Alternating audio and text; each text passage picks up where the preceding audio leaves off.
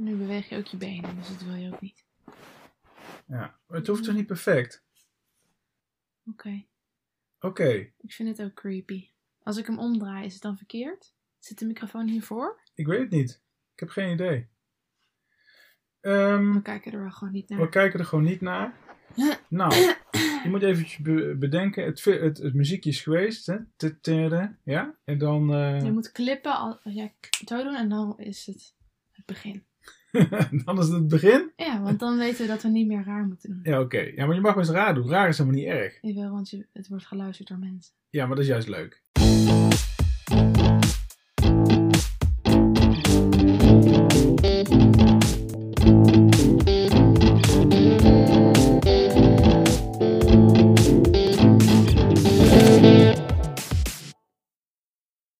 Oké, mensen, welkom. Dit is de eerste podcast van eh, Geens. De Van Gene podcast eh, over de wereld en wat ons eh, bezighoudt. Welkom, ik ben uh, Jouwert. En nou, Ik wist niet dat je die ondertitel bedacht had. Ik vind het eigenlijk wel een beetje extreem. de wereld. Ja, dus. Wie ben jij? ik vind het gewoon gevaarlijk om dat te kunnen zeggen. Ik ben Aukje van Gene. Mooi. Ja, en ik eh, ben Jouwerts dochter. Hey, eh, wij eh, zitten hier in onze thuisstudio. Dat betekent dat we eigenlijk een slaapkamer hebben omgebouwd tot studio. Ja, je kent het wel, noppen aan de muur.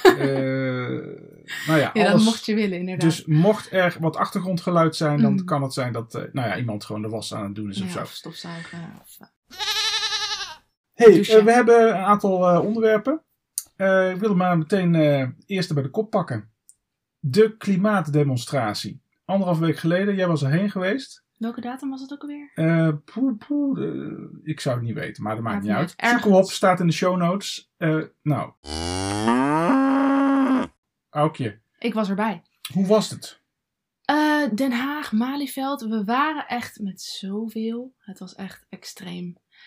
Ehm, ik denk dat het, het het leukste was voor mij dat het gewoon, je kwam daar en we hadden allemaal die hoop van, Mhm. oh weet je, wat nou als het duizend mensen zijn? Wat nou als het 3000 mensen zijn? Dat zou zo gaaf zijn. Dan hebben we echt, dan, dan hebben we echt een soort van doel bereikt. En toen waren we daar en toen zagen we de enorme massa aan mensen die daar op dat grasveld stonden. En eigenlijk niet op het grasveld pasten, maar gewoon Mhm. een beetje van het station daar. Die weg zat helemaal vol en alle, alles was helemaal geblokkeerd, de wegen. En ze hadden een klein podiumpje, maar daarmee konden ze eigenlijk helemaal niet iedereen bereiken met zeg maar de luidsprekers die ze hadden. In ieder geval, je stond daar in die massa en je dacht echt van, wow, dit zijn niet duizend mensen. Nee. Dit zijn, het zijn, dit zijn echt 15.000 mensen. En dat was het meest gave ervan, want je zag gewoon overal middelbare scholieren, net zoals jij, die uit heel Nederland kwamen en die om dezelfde reden daar, ja, een, een, dag, een dag wilden gaan laten horen wat zij vonden. Hey, jij- ik zag een eh, foto voorbij komen op eh, onze huisapp eh, met jij en Jesse Klaver. Wat vond Jesse van jullie idee? Eerlijk gezegd heb ik echt nauwelijks met hem gepraat.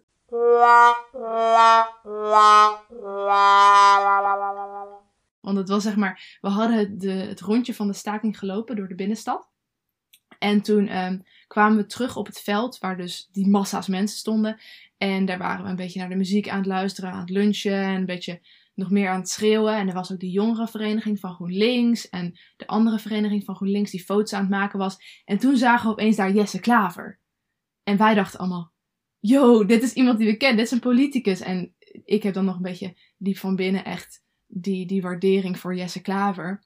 Dat ik echt denk van, wow, hij is, hij is toch best wel een soort van voorbeeld voor me. In elk geval wilden we allemaal wel met hem op de foto, maar zo ook tientallen andere jongeren. Dus er stond echt een enorme groep om hem Nou ja, heen hij die is al lang voor eh, jullie standpunt. Dus hè, eh, Ja, dat is waar. is natuurlijk, voor we weten ook natuurlijk niet of hij, of hij daar niet vooral was om voor, voor eh, PR-stunt. Maar ja, was toch leuk. het was toch leuk. En we Hey, lieten, maar- ons, we lieten ons, ons spandoek zien. En hij zei van, ja, ja, inderdaad, de VVD. Ja. Ja, Jullie, jullie hebben daar een punt gemaakt. Ik, Mhm. eh, toen ik eh, jouw leeftijd was of iets jonger, toen heb ik nog meegelopen in de, de anti-kernwapendemonstratie. En ik had niet het idee dat het uiteindelijk wat zou bijdragen. Maar ja, je doet het wel, want je wil ook wel echt een punt maken. Je wil ook gewoon laten zien dat je ergens gewoon ontzettend tegen bent. Mhm. Maar wa- wat gaat er hiermee gebeuren, denk je? Ik bedoel, Nou ja, je hebt het gehoord, hè? Eh, Rutte die zei van, ja, leuk en aardig, die jongeren, maar eh, we, we doen in Nederland al zoveel. Maar ik wil niet zeggen dat jullie eh, geen nut hebben, jullie staking, want eh, jullie eh, energie kan de rest van Nederland, de Ja, rest van sure, Europa, wat energie nodig, de, denk ik. de, de jongeren ook, ook opzwengen om zo te doen als Nederland. Maar Nederland zit echt op 25ste of zo qua klima- klimaatbeleid in Europa. Dus het is echt verschrikkelijk natuurlijk. Maar ik, ik denk, ehm, je hoorde over, over dat groepje jongeren die het georganiseerd heeft, dat die nog om de tafel hebben gezeten. Mhm, Van de Met, Dalton eh, School in Amsterdam. precies. Die toen meteen zeiden: Oké, oké, eh, eh, Mark, nu zijn we je grote vriend. Ja, maar achteraf hebben ze toch wel gezegd van, ja, ze hebben wel veel beloofd, maar tegelijkertijd ook niet echt, niet concreet genoeg. Dus ze, gaan, ze, wil, ze wilden eerst afwachten wat de, de, uitre, de, de berekeningen van eh, het klimaatakkoord zouden zijn en wat dan daarna de politie besluiten. Alleen inmiddels hebben ze alweer via Instagram bekendgemaakt dat er een klimaatstaking zou Oké, dat hebben we plaatsvinden weer niet gezien. in Natuurlijk. maart. Ik moet Dus- ook eh, hard op, op Instagram. In elk geval, eh, dat groepje jongeren heeft alweer wat georganiseerd. En waarschijnlijk zal dit keer nog groter worden dan. Hé, hey, maar eh, waarom is het belangrijk voor jou dat, dat jongeren dit doen? Dat jongeren zich laten horen? Dat jongeren ook in het Nou ja, zeg maar, publieke. je, hoort treden? natuurlijk, je hoort natuurlijk de, de, de belangrijkste boodschap die iedereen daar verkondigt met zijn spandoeken die daar staat, is vooral: eh, dit is onze toekomst. Jullie oude lui eh, hebben later hier toch niks meer te zoeken. En de aarde wordt verkloot nu door het beleid wat door oude mensen wordt gemaakt. Sure. Maar ik denk ook dat het belangrijk is dat de, dat de jonge generatie misschien zich ook wel gewoon een beetje ontwikkelt in nadenken over dat soort, dat soort beleid en dat over, Oh, over heb je het gevoel dat het onvoldoende gebeurt al nu? Nou ja, ik heb wel. Het is natuurlijk een probleem wat altijd al wel een beetje aan de orde is geweest, maar de afgelopen jaren steeds meer duidelijk wordt wat echt de gevolgen zijn van klimaatverandering. En ik denk wel dat wij ook de generatie zijn die er iets aan gaan moeten veranderen, want alle jongeren die daar stonden hebben over vijf jaar stemrecht. Ja. En zullen over twintig jaar misschien wel in de politiek zitten. Dus dit zijn ook de mensen die nu al, als ze zich er hard voor maken, dan binnen een aantal jaren er iets aan kunnen doen. Dus Ja. het is denk ik goed om voor deze generatie om er al zo mee bezig te zijn. En om ook door je vrienden aan gezwengeld te worden om, om mee te doen met zoiets. hey, eh, wil je nog iets aan mij vragen? Nou ja, we hadden het er nog over eh, tijdens onze filosofielessen. Over, over, ehm, het, over de klimaatmars. En onze docent vindt het altijd heel leuk om dan weer het probleem van de kloof in Nederland op te roepen. En het, het idee dat, eh, dat er misschien bij die klimaatmars, of eigenlijk niet misschien, waarschijnlijk, eigenlijk toch heel veel meer VWO-leerlingen aanwezig waren dan leerlingen van Ja, andere. Dat werd eh, Jesse Klaver vandaag ook verweten Ja, in de precies. trouw. Hè? Eh, allemaal VWO-leerlingen. Hij zei zelf, nou, dat viel wel mee. Ik kom ook eh, nou ja, niet hoger opgeleiden Mhm. tegen. Wat, wat is je vraag? Nou ja, als dat zo is, is dat dan kwalijk en moeten we daar iets mee? Ja. Nou, ik vind van wel. Ik vind het wel heel erg jammer als ehm, eigenlijk eh, het hele debat of de dialoog, alle gesprekken hierover zich beperken tot een hele kleine groep in de samenleving. En ehm, Uiteindelijk Ja, gaat het ons allemaal uiteindelijk aan gaan we ons natuurlijk. allemaal aan. Hè? Ik bedoel, eh, er stond ook in de krant, eh, misschien is het maar beter dat we ons gaan terugtrekken richting Duitsland. Want over 50 jaar dan, eh, liggen we gewoon allemaal onder water. En dan is het natuurlijk niet alleen maar de VWO-leerling of de hoogopgeleide eh, ja, die dat zal treffen. Dat treft iedereen. Ehm, ja, het is misschien wel zo dat mensen die minder geld hebben of er minder over nadenken, ehm, zeker mensen die minder geld hebben, ook minder mogelijkheden hebben om bijvoorbeeld bij te dragen aan klimaatverandering, aan klimaat, ik bedoel aan verduurzaming van hun huis. Hè? Ehm, Mhm. Alle maatregelen die wij willen nemen, misschien een warmtepomp of eh, nog meer zonnepanelen, kost dan hartstikke veel geld. En ja, het is makkelijk als je geld hebt. Ehm, hè, wij kunnen vegetarisch eten. Wij maken keuzes eh, waarmee we misschien onze voetafdruk wat kleiner maken.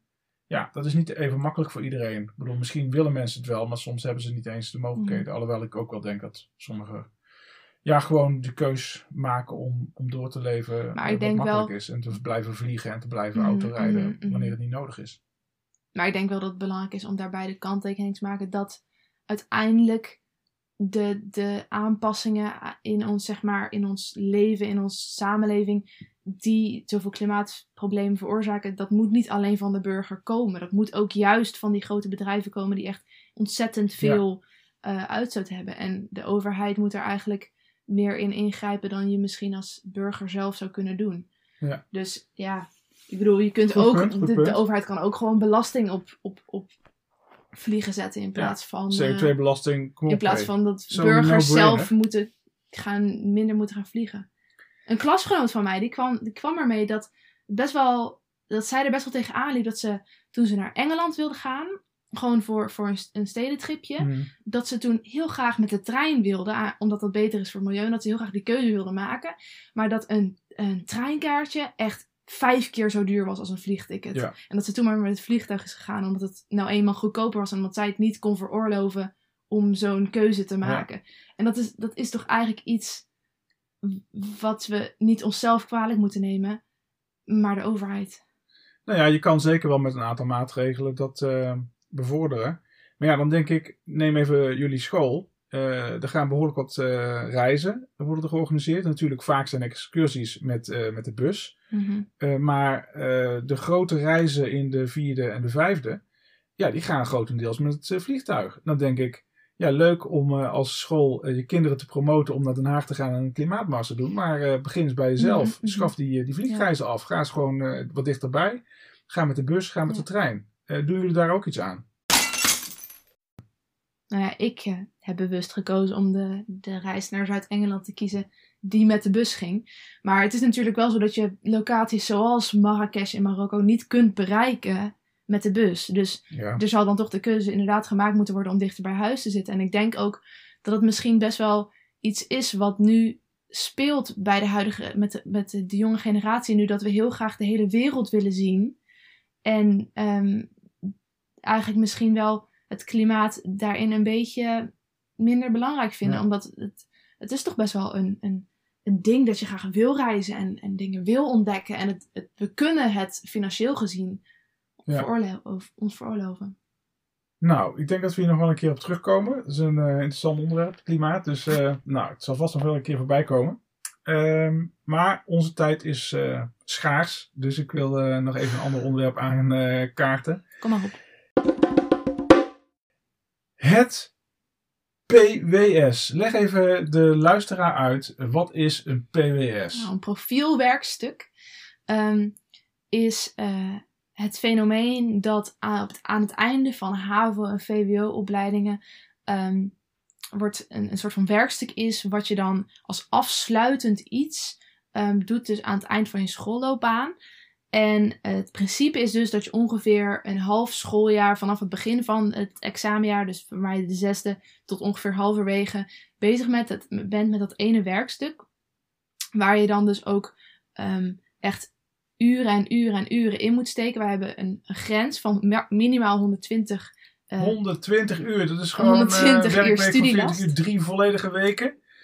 Precies. Oh my god. En dat doe je dan in eh, groepjes van twee of drie. En je mag dus eh, het onderwerp totaal zelf kiezen. Maar het idee is dan Ja. wel dat je het een beetje laat aansluiten bij jouw profiel. Daarom heet het een profielwerkstuk. Dus als je zeg maar een profiel hebt met economie en geschiedenis, dan ga je meer iets doen in die richting Oh, dan als je een beta-profiel hebt. Nou, we gaan nog een hele aflevering wijden aan jouw eh, profielwerkstuk. Wees maar niet bang. Ehm, dus inhoudelijk komen we er nog een keertje op. Maar ik ben eigenlijk vooral benieuwd naar... van wat is voor jou de toegevoegde waarde van zo'n profielwerkstuk in, eh, op school? Vroeger bestond dat niet. Ik kom uit de tijd dat je gewoon alleen maar eh, toetsen of proefwerk Mhm, had. mhm. En, eh, en dan aan het einde gewoon je, je eindexamen en je schoolexamens. maar wat is voor jou de echte toegevoegde waarde van zo'n zo'n grote opdracht?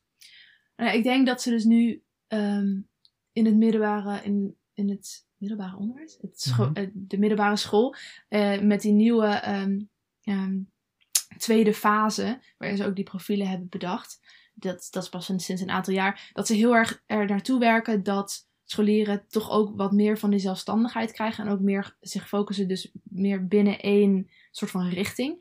En ik denk dat het profielwerkstuk toch in de realiteit best wel veel kan toevoegen aan inderdaad het zelfstandig werken van leerlingen. Want onze school is sowieso best wel bezig met projectonderwijs en heel veel werkstukken. Bijvoorbeeld bij geschiedenis, vakgeschiedenis moesten wij in de afgelopen twee jaar sowieso een aantal grote werkstukken doen waar we dan echt vijf weken of zo mee bezig waren in groepjes over een bepaald onderwerp en zelf um, literair onderzoek of um, literatuuronderzoek doen en het allemaal verwerken, duidelijk, conclusie, ja. bronvermelding. En al die, um, al die, al die, is het? Ja, zeg maar. nee, dat je al die vaardigheden Mhm. van het schrijven en van het onderzoek ook vooral, dat, dat is gewoon iets wat je moet leren. Ja. En natuurlijk werk je daaraan op de universiteit, maar als je daar al mee begint op middelbare school, voegt dat natuurlijk heel veel toe. Ja, Of als je niet naar de universiteit gaat, dan ga je misschien naar het HBO of naar het Ja, MBO. precies. Ja. Maar ik de- denk niet. eh, maar inhoudelijk voegt het ook wat toe. Ik denk niet dat we moeten denken dat het profielwerkstukken eh, in vaak echt iets, iets nieuws zullen opleveren of tot nieuwe conclusies zullen komen. Want op zeg maar eh, enkele uitzonderingen na, zoals die ene gozer die eh, dat had bedacht, een oplossing had bedacht voor ehm, de plastic, eh, plastic soep in de zee, had hij bedacht dat met die, ehm, met die luchtkussens, dat was een profielwerkstuk. Ja, dus hij is daarmee Dat- begonnen. dat soort het, uitzonderingen op- zijn op er natuurlijk. haven, En er was- het VWO en, toen, en nu, heeft hij, Ja. nu zit hij gewoon midden in de oceaan. Fantastische ideeën de zijn dat. En dat soort dingen kunnen dan echt oplossingen zijn en dingen toevoegen. Maar dat zie je niet heel snel gebeuren. Nee, precies. De meeste profielwerkstukken zijn vooral herhaling van Ja. wat al eerder is gedaan. Hé, maar ehm, we komen op jullie werkstuk nog wel een keer terug. En misschien ook wel op andere eh, van jullie klas of eh, uit school.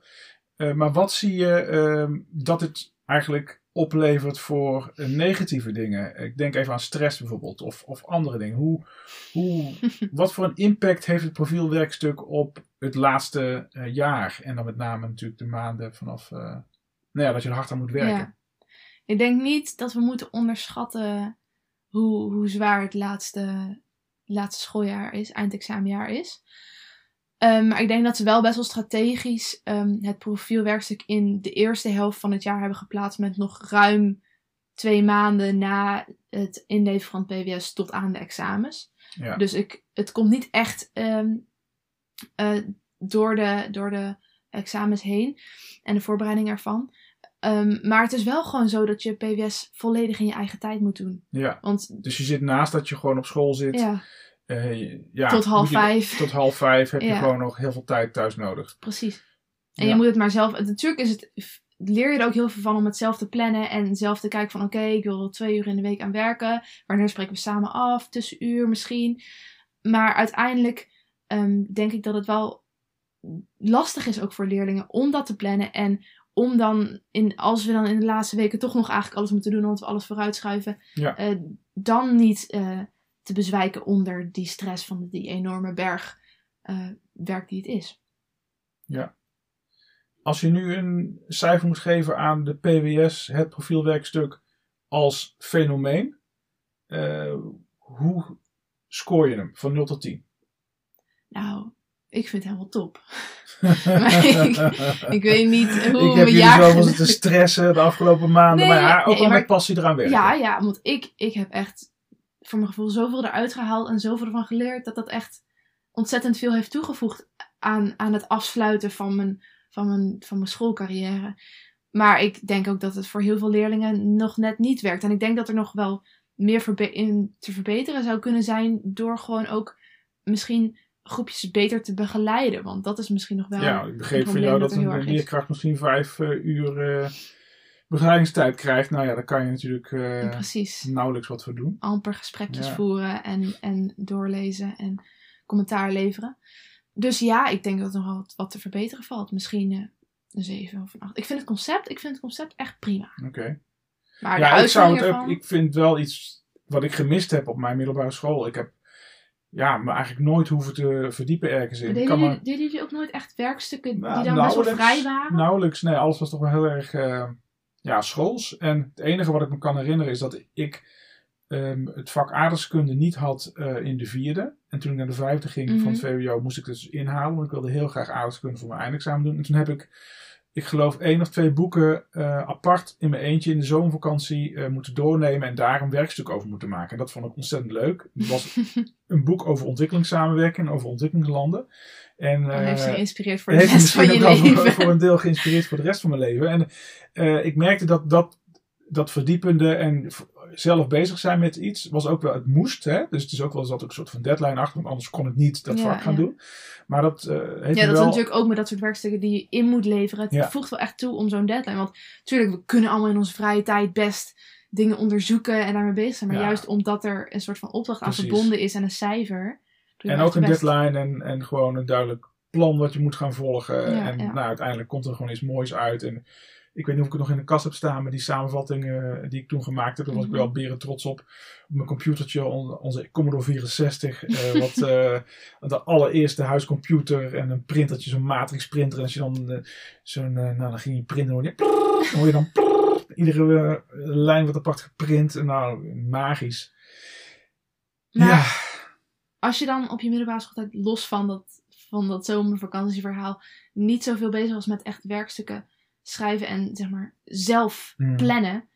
Hoe, hoe was dat dan op de, op de universiteit? Hoe, Nou, kwam dat was natuurlijk een enorm grote overgang. En ik, ik vond het zelf wel gewoon een, een bevrijding. Want daar deed je vakken die je echt leuk vond en waar je voor gekozen Mhm. had. En nou goed, ik deed dan beleidswetenschappen in eh, Nijmegen. Wat voor eh, die tijd een hele moderne studie was. In 1989 met eh probleemgestuurd onderwijs. Wat tegenwoordig eigenlijk een onderwijsvorm is die heel veel universiteiten hebben. Waarbij je met werkgroepen werkt aan concrete eh, problemen uit de maatschappij. Wij wij hadden het over eh, ja, arbeidsmarkt of eh, emancipatie in die tijd. En nou ja, dat waren onderwerpen waar je dan eh, ja, eh, twee of drie maanden met een groep studenten rond eh, ja, allerlei opdrachten moest maken. En dat was wel heel erg leuk. Dat was echt heel anders dan de middelbare school. Mhm. En ik denk dat nu, als ik zie hoe jullie bezig zijn met opdrachten, werkstukken, projectgericht werken, al veel meer voorbereid zijn op een vervolgstudie dan dat ik dat was. En ik heb het ook overleefd, dus eh, ja, dat zal ook wel goed komen, denk ik.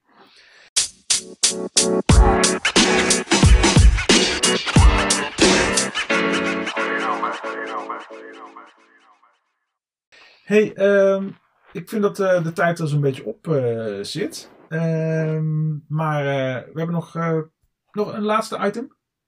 kan wel even kort. Kan wel even kort? Ja, zeg maar. Jij mag hem aankondigen. Ik heb geen idee wat er staat, man. Podcast van de week. Oh ja, de podcast van de week. Leuk dat je hem even Oh. introduceert bij Weet je, ik luister niet zo vaak podcasts, hè? Nee, maar dit is ook daarom. Voor de mensen die niet veel podcast luisteren. De podcast van de week die ik aan iedereen wil aanbevelen is ehm, Anatomy of Next. Nee, sorry. Anatomy of Next, moet ik natuurlijk zeggen. New World. Eh, dat is een eh, een ontzettende leuke podcast van eh, Mike Solano van de Founders Fund. Dat is een Amerikaanse podcast en die gaat over het concept dat ehm, we naar Mars willen. Eh, en nou goed, waarom willen we naar Mars? Dat kan je je afvragen. Maar goed, stel je wil, De aarde is te vol. de aarde is te vol. Of je wil, eh, nou weet je, als een springplank naar de rest van het universum. Hij onderzoekt hoe dat dan zou kunnen. En er zijn eh, allerlei afleveringen die gaan over wat voor een soort van machines heb je ervoor nodig. Je moet het klimaat daar gaan aanpakken. Hoe zou je dat kunnen gaan doen? Wat voor een soort van levensvormen moeten we gaan rondkomen? Tot en met hoe gaat het dan met voortplanting en seks in het universum en op Mars? Eh, echt een aanrader. Anatomy of Next. Dus eh, ja, die zou ik echt eh, iedereen aanbevelen. Nou, en dan komen we hier aan het einde van onze eerste Geens podcast. Ik hoop dat je ervan van genoten hebt. Ik hoop het ook. Laat een voicemail achter. Dat kan via anchor.fm. Want we maken deze podcast op het platform Anchor. En daar kan je ook eh, mensen die hun podcast maken een berichtjes inspreken. Of stuur even een mailtje naar geenspodcast.gmail.com Heb je ook al een Gmail gemaakt? Tuurlijk, Oh, je hebt echt alles geregeld. overal aan eh, gedacht. Overal zodat gedacht. je ons ook eh, vragen kunt stellen of ideeën kunt aandragen voor de De podcast. vragen zullen gegarandeerd terugkomen. Eh, de vragen komen terug. Eh, laat even een leuke eh, review achter op iTunes als je het leuk vindt. Of op Spotify luisteren. En nou, tot de volgende keer. Tot volgende week. Doei doei.